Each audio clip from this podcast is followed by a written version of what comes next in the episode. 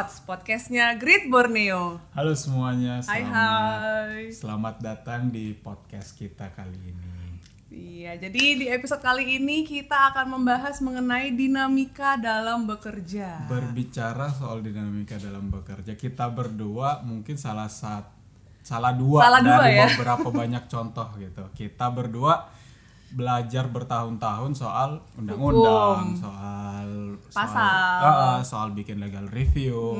Di ujung-ujungnya kita kerjanya membuat konten. Ujung-ujungnya jadi mimin, lu jadi apa? gue pengarah adminnya dia dia gue yang ngarahin dia jadi ya itu salah satu dinamika dinamika pekerjaan. Pekerjaan. Nah, dalam membahas dinamika dalam bekerja ini kita nggak cuma berdua, tapi kita sudah mendatangkan bintang tamu. Selamat apa nih? Selamat siang, sore, pagi, malam, ini Bapak. yang dengar bisa jadi pagi bisa Selamat 24 jam. selama 24 jam Iya. beliau adalah ahli weton dari Klaten Jadi Kamu udah denger podcast saya berarti itu. Jadi kalau yang eh, sekiranya Dapi mungkin sama ceweknya mau di apa dihitung ini apa wetonnya ya Pak ya. Itu cocok udah cocok atau belum boleh ketik rek spasi weton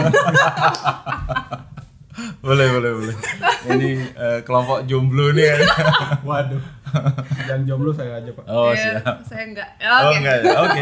lanjut Oke, beliau adalah Bapak Didi Budi Santoso yang saat ini jabatannya sebagai Deputi FVP Marketing Telkom Regional 6 Kalimantan. halo pak Apa kabar? Alhamdulillah. Baik. Pak. baik pak alhamdulillah Gimana Pak Jakarta? Jakarta udah berapa minggu nggak pulang. Tapi ya eh, so must go on karena memang harus di Kalimantan ya kita di Kalimantan. benar benar benar nah berbicara tadi dinamika pekerjaan bapak sendiri tadi kita Lena udah bilang bapak adalah deputi FVP marketing Hmm.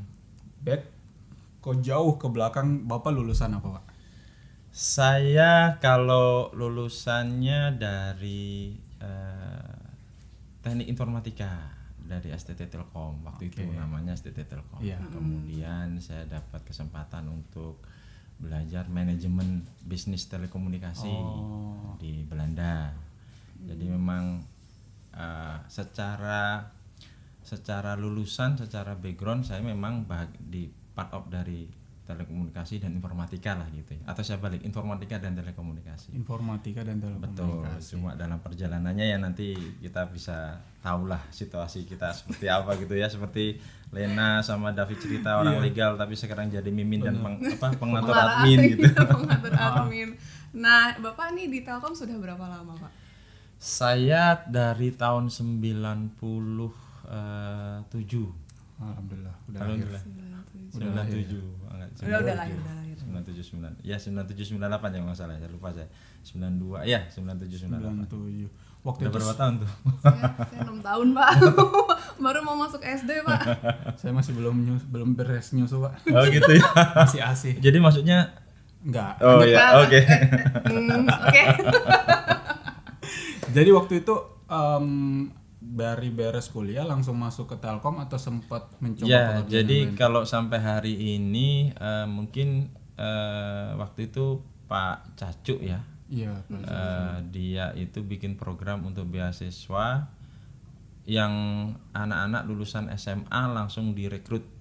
Habis itu mereka punya tanggung jawab beasiswa sehingga langsung bekerja. oh Begitu ceritanya. Dan memang eh, kalau nggak salah ada cuma ada berapa angkatan yang benar-benar dari SMA kemudian langsung eh, dipekerjakan sebagai pegawai Telkom zamannya Pak Cacu waktu itu. Jadi ada angkatan 4 dan angkatan 7 kalau nggak salah. Habis itu memang eh, programnya tidak langsung dari SMA langsung diangkat itu tapi ada semacam eh, penilaian selama masa kuliah.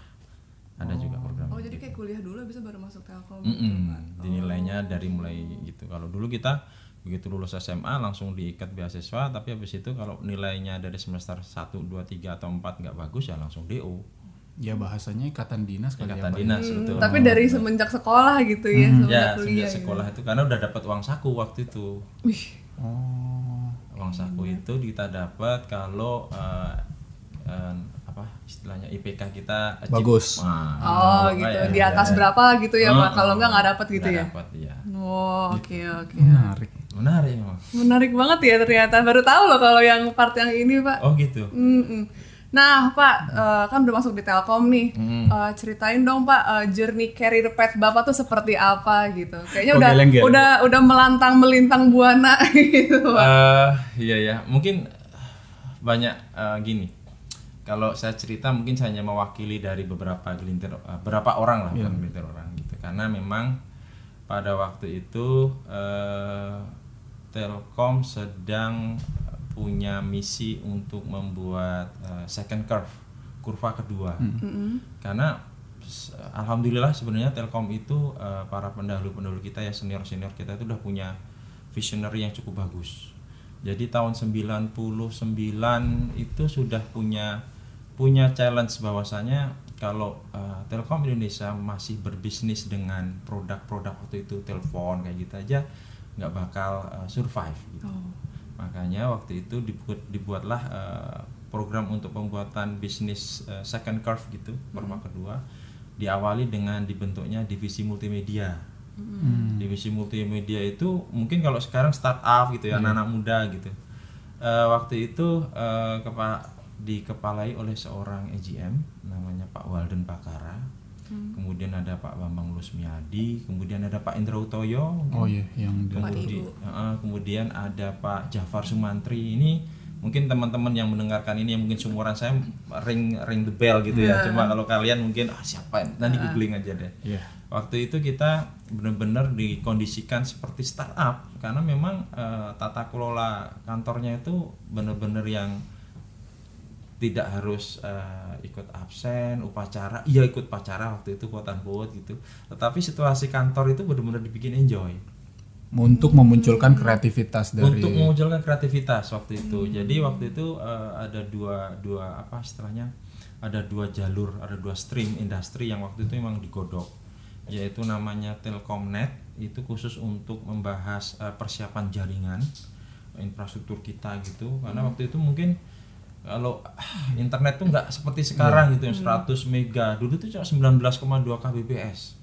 Oh, masih KBPS masih kbps gitu. Mungkin kalau nanti googling Telkomnet instan gitu ah, kalian tahu. 08 Ah, itu Pak, Iya, dulu aku sempat make sih Pak nah itu. itu gitu masih zaman zaman ya gitu deh gitu. Terus yang eh, industri kedua itu yang sifatnya sebenarnya ke digital service atau platform yang sekarang. Dulu kita namanya elektronik mega mall jadi itu khusus e-commerce atau eh, Facebook atau mungkin sekarang yang eh, buka lapak atau belanja eh, itu udah ada dari awal dari tahun-tahun itu kita udah punya namanya eh, elektronik mega mall Oh. itu e-commerce di awal. Terus kalau Facebook kita punya komunitas sekolah Indonesia waktu itu udah terbesar banget. Cuma ya itu tadi masalah eh, antara ketepatan waktu, kesiapan masyarakat mungkin itu yang akhirnya bercerita agak berbeda. Gitu sih. Hmm, cuman memang ya balik lagi memang Telkom Indonesia itu orang-orangnya udah visioner banget Visioner, berarti ya. Tapi kalau kembali kalau cerita itu kayaknya nanti podcast eh, yang lain lah yang lebih serius gitu ya. Ya, oke, oke. Tapi kalau cerita kita tentang dinamika dalam bekerja mungkin tadi cerita eh, pengalaman saya. Saya teknik informatika waktu itu tiba-tiba harus masuk ke jalur industri yang kedua Telkomnet pengembangan infrastruktur. Hmm. Jadi agak-agak keluar dari background gitu. Jadi harusnya saya megang eh, developer untuk eh, membuat istilahnya aplikasi karena programmer. Tapi tepatnya kalau s- S1 teknik informatika waktu itu diposisikan sebagai analis. Lebih kepada konteks eh, membuat sebuah sistem informasi gitu dalam konteks eh, frameworknya, flow diagramnya gitu. Cuma entah gimana ya saya harus masuk ke stream yang Telkomnet gitu yang memang waktu itu buat saya kayak yang diperkosa hak, hak intelektual gitu bahasa, bahasa guyonan teman-teman gitu kan. Gitu ya Pak. cuma karena udah diamanahkan ya kita mau nggak mau sebagai fresh graduate waktu itu oke tune in aja di situ gitu.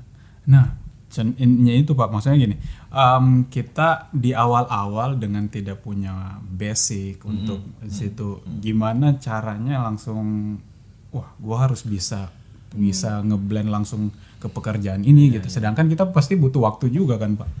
Ah, itu dia. Mungkin situasi yang saya ceritakan ini bisa jadi beda ya karena variabel saat ini mungkin anak muda kayak kalian mungkin lebih punya idealisme atau passion yang be- bisa jadi kita juga pada waktu itu punya idealisme tapi dengan konteks berbeda. Pada waktu itu saya hanya mencoba mengamini bahwa oke, saya fresh graduate gitu. Pengalaman kerja memang eh, nggak ada, saya dapat beasiswa, otomatis eh, saya harus mengikuti apa yang memberi beasiswa.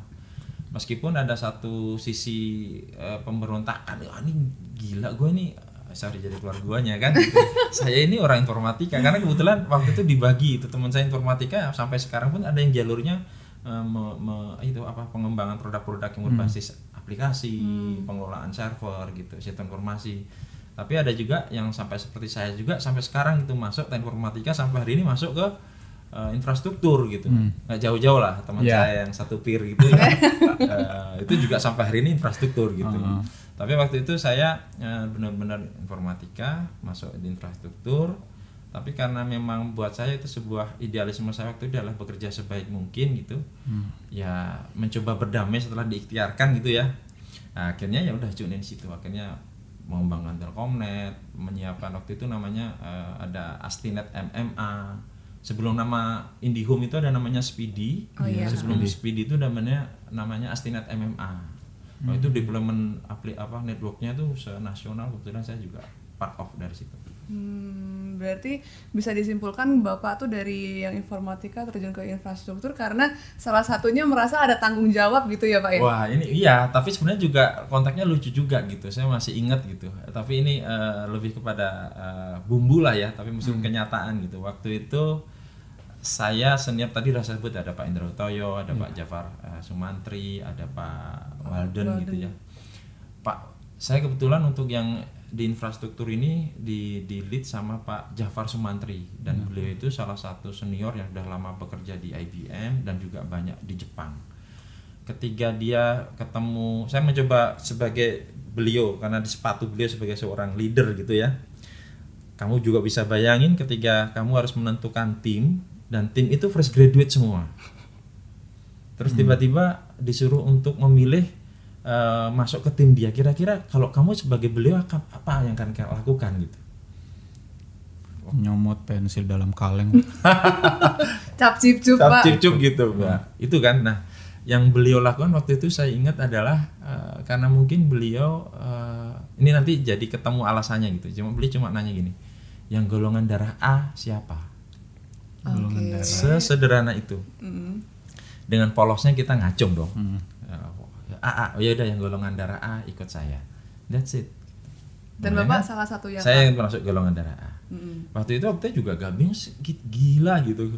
Cuma nah, tapi itu lagi-lagi masa itu kan. Cuma kemudian dalam perjalanan akhirnya kita dikasih tahu bahwasanya di Jepang itu ketika untuk mencari pekerja yang eh, telaten dan sifat operasional karena kan waktu itu mengembangin jaringan itu bener-bener yang pakai otot bahkan ada guyonan kamu itu kerjanya cuma muter obeng kanan dan kiri gitu teknikal gitu Iya, ya ya? teknikal. Kalau orang yang tidak membuka hati gitu ya, membuka kelapangan untuk berpikir itu gila ngeremehin gue banget S1 gitu ya. Apalagi waktu itu kita dosennya hampir 100% dari ITB. Karena kebetulan STT Telkom waktu itu buka jalur informatika S1 baru pertama gitu kan.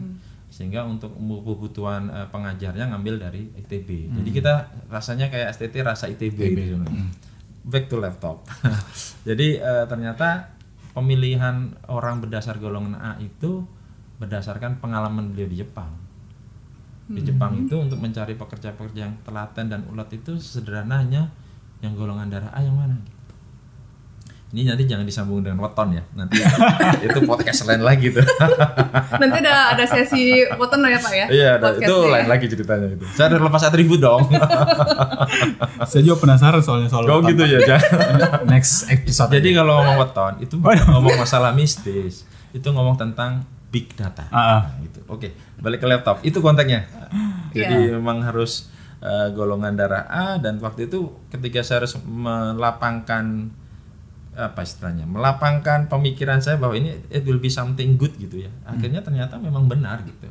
Saya men- menikmati eh, Indonesia yang luas ini dengan cara join di situ. Saya mencoba berdamai dengan ngambil selalu sisi positifnya gitu. Sampai saya harus megang area Sumatera, perjalanan ke uh, pang- uh, apa, uh, ke Jambi, ke Aceh, kemudian pegang area seluruh DKI Jakarta dan Jawa Barat gitu. Untuk anak baru waktu itu uh, dapat uh, experience untuk jalan-jalan keluar kota buat saya asik gitu. Itu, itu mencoba salah satu untuk melihat sisi positif. Oh ngapain gua ngerjain kayak gini gitu. Benar. Itu salah satu posisi positif yang kita rasain juga sih Pak. Hmm, Di karir yang muda ini masih ada kesempatan untuk melihat Indonesia. Tapi itu tadi cerita Bapak dari sisi em, pengalaman karir di awal-awal. Hmm, Kita tarik agak maju di di mungkin di pertengahan karir Bapak. Setelah mengelola em, Telkomnet instan tadi itu Pak, selanjutnya ke mana Bapak karirnya? Saya kemudian eh, jadi gini waktu itu. Tadi kan karena memang sudah di nah ini teman-teman. Ketika teman-teman eh, eh, masuk atau diamanahkan atau mendapat opsi untuk masuk sebuah di lingkungan tertentu maka kenalilah lingkungan itu sedalam-dalamnya seluas-luasnya. Kenapa dengan cara itu kalian bisa melihat eh, what what apa ya, sesuatu ada apa sih sebenarnya di situ gitu. Kan ketika ke- teman-teman tidak punya pilihan maka ketika berdamai dengan situasi itu itu sebenarnya teman-teman harus melihat secara berdamai itu bukan berarti lemes gitu ya. Berdamai itu dalam artian memahami bahwa ini ada sesuatu yang baik buat saya dan kita harus cari itu apa nah di kontak itu ternyata waktu itu pengembangan Telkomnet yang tadi saya bilang 19,2 kbps itu kan itu jadi naik naik naik naik adanya fixed broadband gitu. Kemudian sampai penyediaan untuk eh, industri enterprise gitu. Itu kemudian yang dulu sifatnya berbasis eh, apa istilahnya ya kalau bahasa sekarang itu dulu hanya berbasis TDM kemudian bergerak ke basis IP Oh, iya. Nah, waktu itu pelajaran IP pertama kali di Indonesia dan bisa eh, saya bisa masuk di industri itu saya akhirnya belajar. Oh, ternyata the next journey dari Telkomnet ini adalah pengembangan network yang lebih besar lagi yang berbasis IP. Sehingga saya kebut memang bukan kebetulan memang di situ ya saya belajar gimana caranya. Akhirnya sertifikasi. Waktu itu ada sertifikasi ada sisi NP, ada sisi NE, ada sisi IE gitu. Itu kontak berdamai itu harus seperti itu. Nah, ternyata dalam perjalanannya saya mendapat kesempatan sekolah yang tadi saya bilang ke Belanda itu. Hmm. Itu ceritanya. Bingung ya? Enggak. Bahasa bahasanya apa sisi sisi. Sis- oh, itu certified Cisco network eh, apa intermediate apa gitu. Ah iya iya. iya. Karena waktu itu kita basis eh, network kita kebanyakan pakai Cisco yang saat itu memang cukup eh, kredibel dan dia mengeluarkan sertifikasi-sertifikasi yang menjaminkan bahwa orang yang pegang network itu memang cukup qualified untuk menjalankan. Itu juga membuktikan bahwa memang Telkom sebagai perusahaan terbesar di Indonesia Betul. mengenai Network. network. Hmm. Nah, jadi begitu udah mau tune in situ ternyata saya dapat kesempatan sekolah lebih ke bisnis telekomunikasinya gitu. Meskipun nanti endingnya pulang-pulang juga tidak masuk ke situ lagi gitu. Habis pulang Nah, dari itu sekolah dia. itu ke mana Pak? Kayaknya habis dari Ini infra sekolah nggak ke infra lagi ya Pak beda Tidak, lagi ya. jadi pada waktu itu saya begitu keluar dari Belanda, waktu itu karena memang itu program yang kat- eh, kalau saya tidak salah eh, tidak lagi dilakukan, bukan eh, sempat di freeze beberapa waktu gitu terkait program beasiswa S2 gitu kan. Saya kebetulan eh, tiba-tiba ada programnya mau dib- dibuka lagi, saya dapat kesempatan akhirnya saya join eh, akhirnya lulus dua orang saya sama teman saya dari Cirebon itu nah di konsekuensi atas program beasiswa itu kalau saya tidak salah waktu itu harus begitu pulang harus melakukan T- T- TOT gitu Training.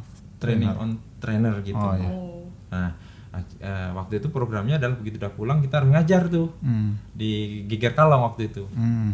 Cuma somehow gitu saya tiba-tiba diminta untuk menguatkan salah satu direktur utama terkait update uh, knowledge uh, teknologi. Karena kebetulan direktur utama waktu itu berasal dari bank. Hmm. jadi untuk kebutuhan mengkonfirmasi gitu kan uh, terkait teknologi-teknologi atau uh, latest information about teknologi ya waktu itu akhirnya diminta ke sana. Jadi saya nggak sempat di Geger Kalong tiba-tiba saya ditarik ke Jakarta waktu itu Hmm. dan ya begitulah saya berdamai lagi saya harus semacam judulnya sih waktu itu saya di eh, kesekretaritan direktur utama lah. gitu.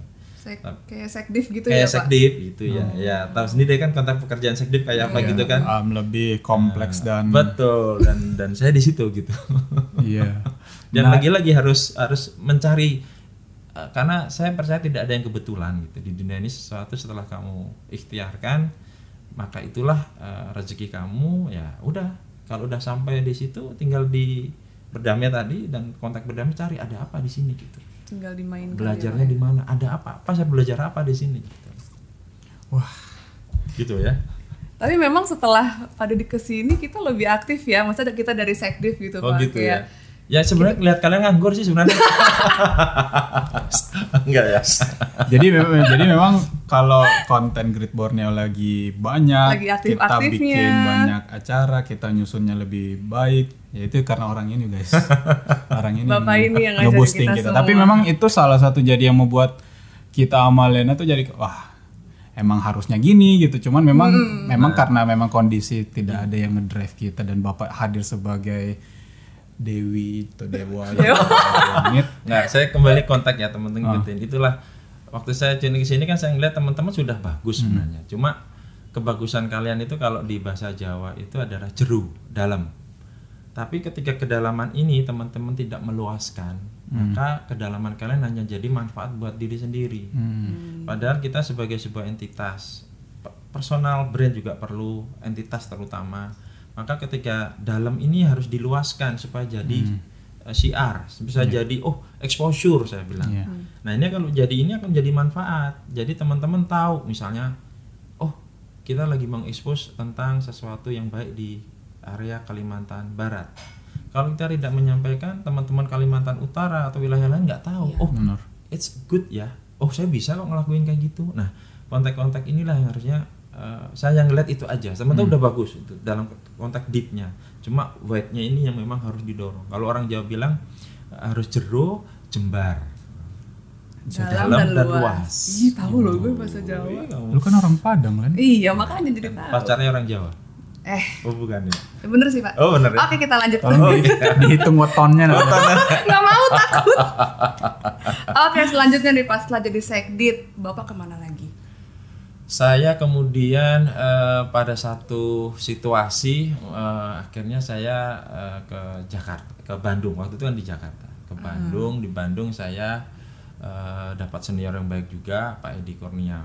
Eh, Pak Edi Kurnia ya, eh, beliau dulu eh, di corporate eh, corporate affair-nya Telkom Group. Eh, saya waktu itu diminta untuk handle eh, lebih ke kontak internal communication relation gitu, communication relation internal relation communication lah. Terus kemudian saya bersinggungan dengan Pak Awaludin yang sekarang jadi direktur di Angkasa Pura. Angkasa Pura. Saya banyak belajar dari beliau terkait masalah corporate communication gitu. Sehingga saya di sana banyak sekali bukan ya, porsinya lah lebih banyak untuk banyak handle terkait masalah tata kelola corporate communication juga. Kemudian pada satu titik saya sempat eh, ditarik ke Jakarta akhirnya karena eh, senior saya juga Ibu Septika yang sempat jadi dirut eh, Talin Singapura ngelihat ah Didi ngapain di sana? Mungkin gitu. Kompetensi dia apa kok jadi di Korkom gitu. Jadi saya ditarik Jakarta balik lagi dan akhirnya dengan iterasi yang terjadi saya coba banyak eh, waktu itu saya ke change management. Saya banyak belajar culture di situ. Hmm. Nah, change management itu penting karena eh, dengan ke, kepemahaman terkait masalah recent situation industri telekomunikasi waktu itu, kemudian dengan situasi orang, pada saat itulah saya mulai bersentuhan dengan eh, human relation dalam artian yang pengelolaan teman-teman gitu seperti apa sih? Gitu. Karena change management itu kan berhubungan dengan masalah culture development itu objektifnya orang terus eh, yang akan kita convey apa ya tentang situasi perusahaan Iya bahkan pernah dengar bahwa um, perusahaan yang akan bertahan hingga beberapa puluh tahun ke depan adalah perusahaan-perusahaan yang menerapkan culture di perusahaannya itu sendiri. betul betul. Kalau kita nggak punya culture kita nggak tahu ini mau gimana sih. Menurut saya itu penting gitu. Eh, mungkin tadi yang saya ceritakan pertama pertama eh, waktu direkrut di divisi multimedia ya. Eh, bisnisnya clear. Kita mau membuat sebuah eh, pola pola kedua kurva Apa, kedua second bisnis curve. second curve maka yang kedua adalah kita harus menentukan culture-nya seperti apa kalau kita katakanlah makanya seperti sekarang kita mau startup bikin startup tapi culture-nya masih kayak model eh, model-model zaman dulu nggak masuk absen harus kantor gitu nggak bisa birokrasi Jam gitu 8 ya. harus Iya. datang gitu ya, Pak ya. Oh, baru eh, setelah itu ngomong terkait masalah eh, people-nya, eh, policy-nya dan macam-macam. Dan itu termasuk yang saya lakukan pertama kali waktu saya dapat amanah jadi direktur di salah satu anak perusahaan. jadi saya masuk itu pertama saya harus define dulu bisnisnya apa sih. Hmm. Kalau udah ketahuan bisnisnya, kemudian culture-nya mau seperti apa. Kalau tidak nanti takutnya kontraproduktif gitu. Tapi it's happen gitu. Oke, kalau gitu kita langsung masuk ke eh, career path Bapak waktu menjadi direktur anak perusahaan. karena udah disentil sendiri oleh iya. beliau heeh. Gimana ceritanya ya? Saya lagi-lagi eh, sampai hari ini sebenarnya saya nggak pernah tahu sampai si di di di, di titik ini gitu. Eh, saya ingatnya waktu itu eh, ketika saya masih megang GM namanya data and mon, dat- data monetization and advertising waktu itu. GM-nya namanya itu. Itu cikal bakal uh, pembuatan uh, big data di Telkom waktu itu. Kemudian sekarang dibesarkan sama uh, senior saya Mas uh, Bli Komang gitu ya. Waktu itu saya handle di DMA gitu Uh, kemudian saya sempat diajak ngobrol oleh beberapa senior. Dan waktu itu saya nggak tahu ternyata itu kontaknya lebih kepada melakukan apa ya pitching bisa jadi. Oh, itu tes diam-diam ya, Pak tes ya? diam-diam bisa jadi kan. Eh, tiba-tiba pada satu titik saya jadi aja jadi direktur gitu. Setelah presentasi dipanggil presentasi ke apa ke ke direktur ke presiden direkturnya sama jajaran direktur waktu itu. Akhirnya saya diminta untuk megang sebuah anak perusahaan yang pada saat itu anak perusahaan itu memang tidak terlalu sehat lah saya bilang gitu. Itukah challenge terberat bapak selama kerja menjadi direktur anak perusahaan? Eh, challenge saya jadi gini, mungkin saya agak menyinggung terkait masalah personal ya, lagi-lagi ya. Challenge terbesar saya adalah ketika saya pulang dari sekolah, karena pada waktu itu dengan saya tadi kan cerita lagi mem- mengejar sertifikasi untuk network. Waktu itu ada CCNP, CCIP, CCIP, dan beberapa modul dan saya masih punya keyakinan, oh kayaknya saya pulang ke situ deh. Dan buat saya menjadi seorang manajer itu dengan waktu itu saya nggak punya kemampuan memanage orang gitu. Saya kayaknya banyak berdoa ya Allah ntar pulang. Saya kayaknya jadi expert aja deh. Karena waktu itu ada dua jalur kan di Telkom. Ada spesialis sama yang non spesialis gitu. Kayaknya lebih asik di spesialis gitu nggak terlalu banyak berhubungan dengan manusia gitu kan. Eh, tapi ternyata tidak. Begitu saya pulang eh, dengan semua perjalanannya tiba-tiba jadi manajer. Cara terberat saya adalah saya megang sebuah area jadi manajer operasional di suatu kawasan. Di mana di situ culture-nya eh, pada saat itu menurut saya agak berbeda gitu. Dan tapi eh, itu yang terberat buat saya. Tapi akhirnya ketika saya harus menyelami tadi jem, jero dan jembar itu akhirnya ketemu banyak hal akhirnya alhamdulillah dapat gitu. Tapi kalau kamu nanya challenge terbesarnya adalah ketika saya menjadi band 3 jadi manajer itu challenge terberat. Karena pada titik itu kamu benar-benar sebagai seseorang yang harus bertanggung jawab atas atas hajat hidup orang juga karena kamu nen- nentuin performa orang juga di situ. Oh iya, iya. dan ketika jadi manajer punya anak buah dan anak buah itu merasa dijolimi ya jangan pernah kebayang deh ya ini lagi-lagi konteksnya lain lagi ya tapi it's, eh, kalau kamu tanya ke saya challenge terberat adalah ketika saya mulai punya tim itu yang berat berat Mulai sih itu pak punya tanggung jawab ya. tanggung gitu jawab ya. betul benar-benar benar. nah tapi di di sebagai direktur tadi itu berapa lama pak menjalani menjalan oke saya kemudian mendapat amanah dan bertemu teman-teman di Borneo gitu sebagai Borneo warrior gitu.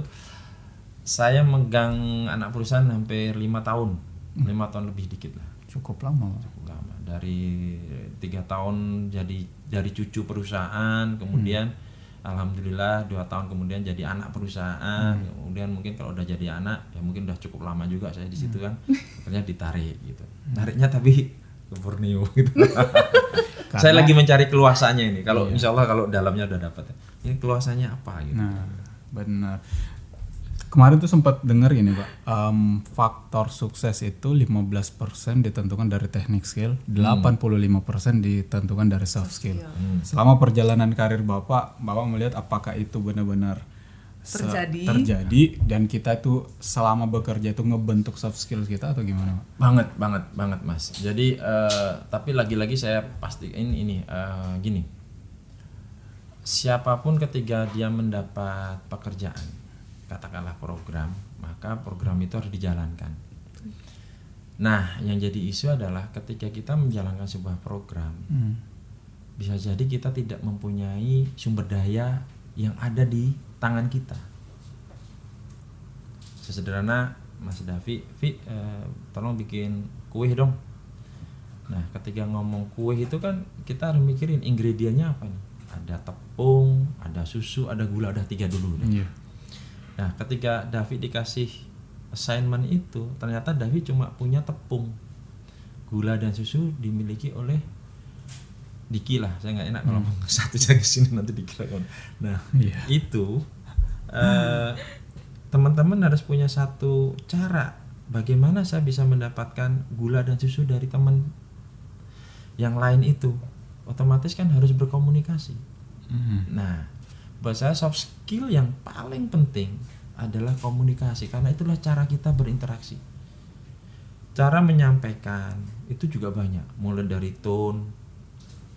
Misalkan Mbak Mbak Lena, eh aku minta itu, wah e- enak, beda kalau Mbak aku minta dari pemilihan kata, pemilihan tinggi suara. Inilah teori komunikasi pun juga karena saya banyak belajar di corporate komunikasi tadi. Jadi Iya. eh, buat saya eh, soft skill yang harus pertama kali disampaikan adalah berkomunikasi. Kalau nggak bisa berkomunikasi, emang tahu butuhnya apa? Nggak bisa juga. Tapi pun kalau udah tahu pun, misalnya David tadi bilang, eh, katakanlah saya punya gulanya, Davi tahu saya punya gula. Davi pun kalau nggak ngomong tahu, nggak juga. Enggak. Tapi kalau ngomong caranya salah dikasih nggak? Enggak juga. eh lo punya gula apa enggak eh siapa lu gitu. Nggak bisa. Ada satu cara lagi gitu. Dipecat gue. konteksnya makanya eh, berkomunikasi penting buat saya itu. Karena eh, dari situlah kita eh, bisa melakukan penyampaian message kita dan akhirnya direspon. Soft skill utama buat saya ketika teman-teman tadi eh, apa berada di suatu lingkungan komunikasi. Karena untuk komunikasi itu banyak kebayang nggak? Kamu udah yakin saya mau ngomong sama Lena Hmm. tapi kontennya nggak tahu.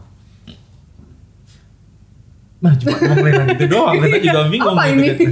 otomatis untuk bisa ber- berkomunikasi ujungnya panjang nih. Konsekuensi atas kita harus pandai berkomunikasi adalah teman-teman harus belajar banyak. Tahu konteks dan konten. Tahu relevansi penyampaian konten. Dan untuk bisa tahu tentang konten teman-teman harus baca baca itu bisa baca literal eh, buku Hmm. bu, baca dari karakter teman ini jadi weton juga boleh gitu. Jadi selain weton ada katurangan nah ini lain lagi kita. Jadi membaca gestur tubuh membaca eh, mimik muka kayak gitu. Ini memang gampang tapi eh, itu akan terjadi ketika teman-teman menjalannya dengan nikmat gitu berdamai dengan itu. Karena gini eh, kalau enggak ya enggak bakal. Nah ketika belajar pun banyak konteksnya nah buat saya soft skill yang diperlukan adalah itu komunikasi kemudian uh, fast learning gitu dengan belajar dan memahami konteks dan konten kayak gitu banyak ini teori bukan teori ya kalau itu yang kamu nanya ke saya dan itu yang saya coba coba saya lakuin gitu.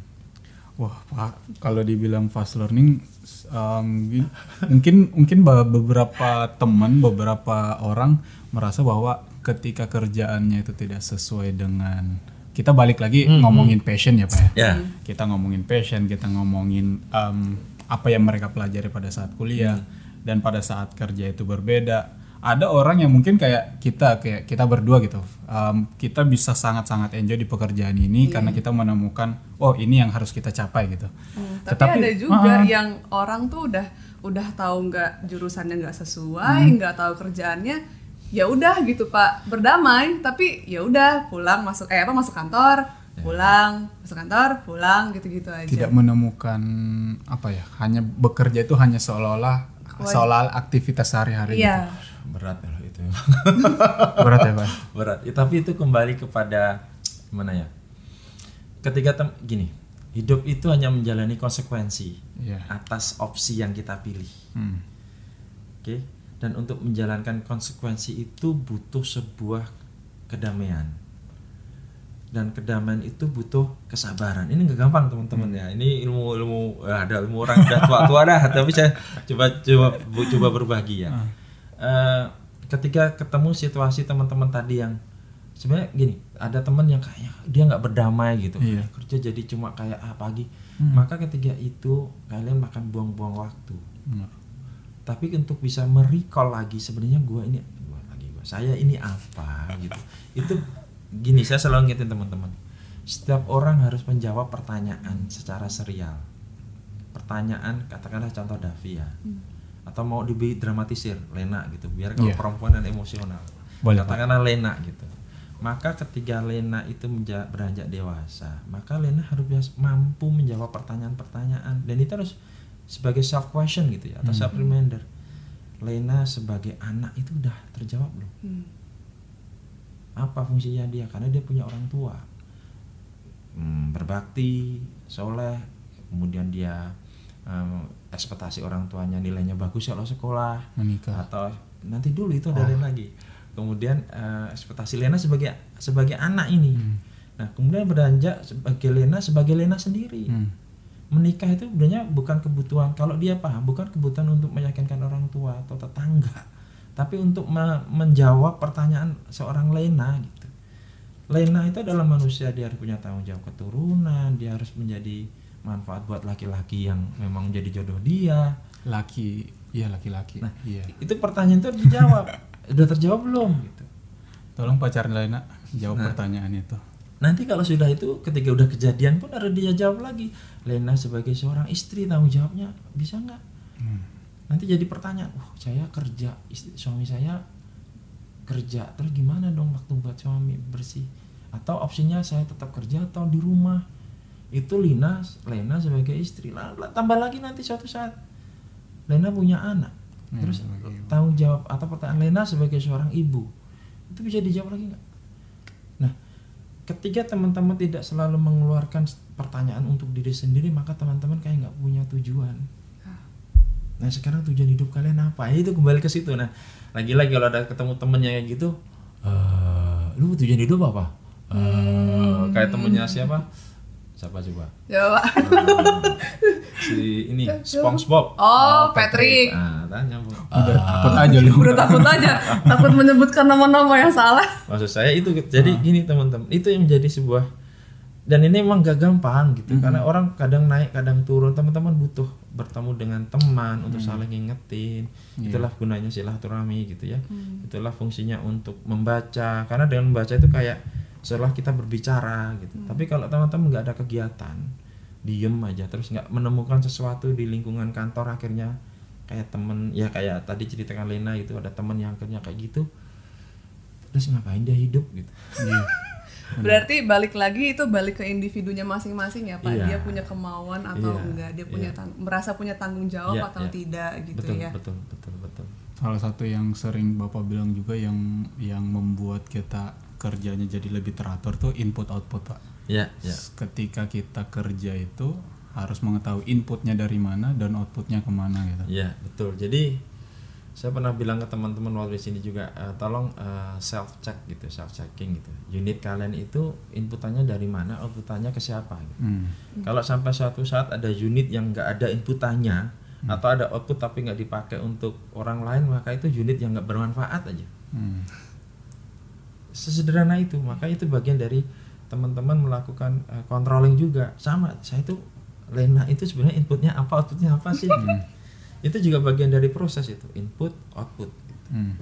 Nah, eh, ya lagi-lagi itu sebenarnya eh, lebih ke, ini sebenarnya se- menurut saya ini common practice teman-teman ilmu yang sebenarnya ada di depan mata teman-teman. Cuma terkadang kita tidak menstrukturkan, kita tidak kontemplasi dengan berdiam sebentar. Ini ada apa sih? Hmm. Setiap diskusi ini ada hikmahnya apa sih? Dan memang nggak gampang, nggak gampang lagi-lagi untuk itu. Tapi kalau teman-teman men- mencoba selalu mencoba mengikhtiarkan sih, insya Allah.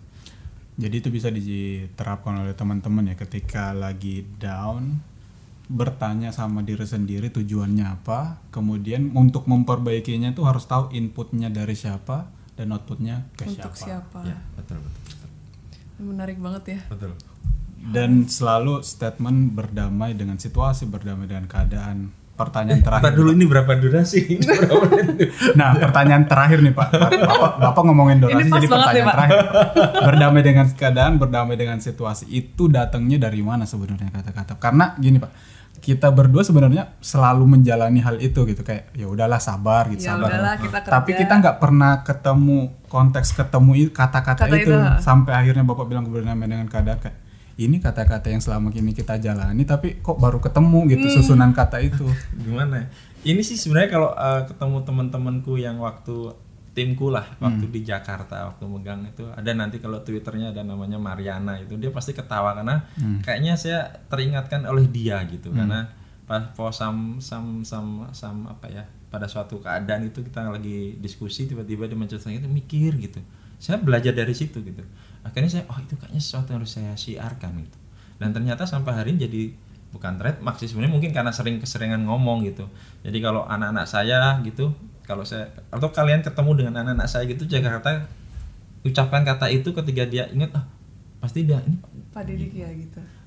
sebenarnya tapi itu sesuatu yang banyak sering diomongin sih cuma karena iterasi teman-teman dengan saya aja. Cuma itu munculnya karena diskusi dengan teman beberapa tahun yang lalu gitu Eh, waktu itu saya masih manajer gitu jadi ketika ada situasi yang ternyata karena tim saya perempuan semua waktu itu bagaimana rasanya gitu ya memanage tim perempuan gitu dengan eh, situasi dia yang satu bulan itu bisa berubah-ubah gitu Wow, Pak. Bagaimana Anda menang? Saya merasakan hal itu, Bapak.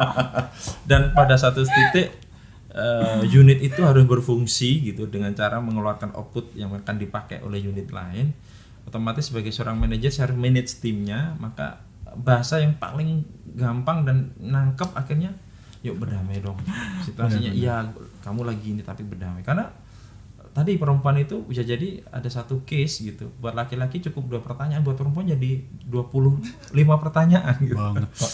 jadi berlatihlah dengan perempuan. Loh, maksudnya untuk memanage Berinteraksi, berda berinteraksi Pak. gitu. Gitu. Intinya berdamai dengan keadaan. Wah, ini ini ini balik lagi Pak di luar ekspektasi kita. Wah, ja panjang banget jadinya kita ngobrolnya ini. Tapi semuanya diharapkan teman-teman di rumah kita juga berdua mendapatkan manfaatnya dari dari seorang ahli weton dari Klaten. Kalimantan. Ya ya ya ya ya. Ya ya ya. Terima kasih Bapak Sama-sama, Pak Didi. David, Terima Lena. kasih atas waktunya. Mudah-mudahan jadi apa eh, obrolan eh, teman-teman lah gitu. Iya, semoga ini jadi motivasi juga nih Pak buat teman-teman yang mungkin masih belum enjoy di unitnya, di kerjaannya. Setelah ini dia bisa berkontemplasi diri, bertanya dengan diri dia sendiri dia mau jadi apa. Eh, betul, betul sekali. Betul, sekali, betul, betul. Karena juga saya juga masih banyak belajar terus gitu kan. Karena Iya. nggak pernah berhenti untuk belajar. Tidak pernah berhenti untuk berdamai gitu. Eh, karena ya itulah eh, buat yang muslim mungkin tahu lah sebaik-baiknya orang yang bermanfaat orang lain itu dalam sekali sebenarnya. Pada titik itu kalian juga akan bisa menemukan cara berdamai dengan keadaan seperti itu. Itu sih. Sip. Didik Budi Santoso, sampai ketemu di podcast selanjutnya. Dadah. Jadi berapa menit waktunya? 20 Tadi Diki udah gini, gini.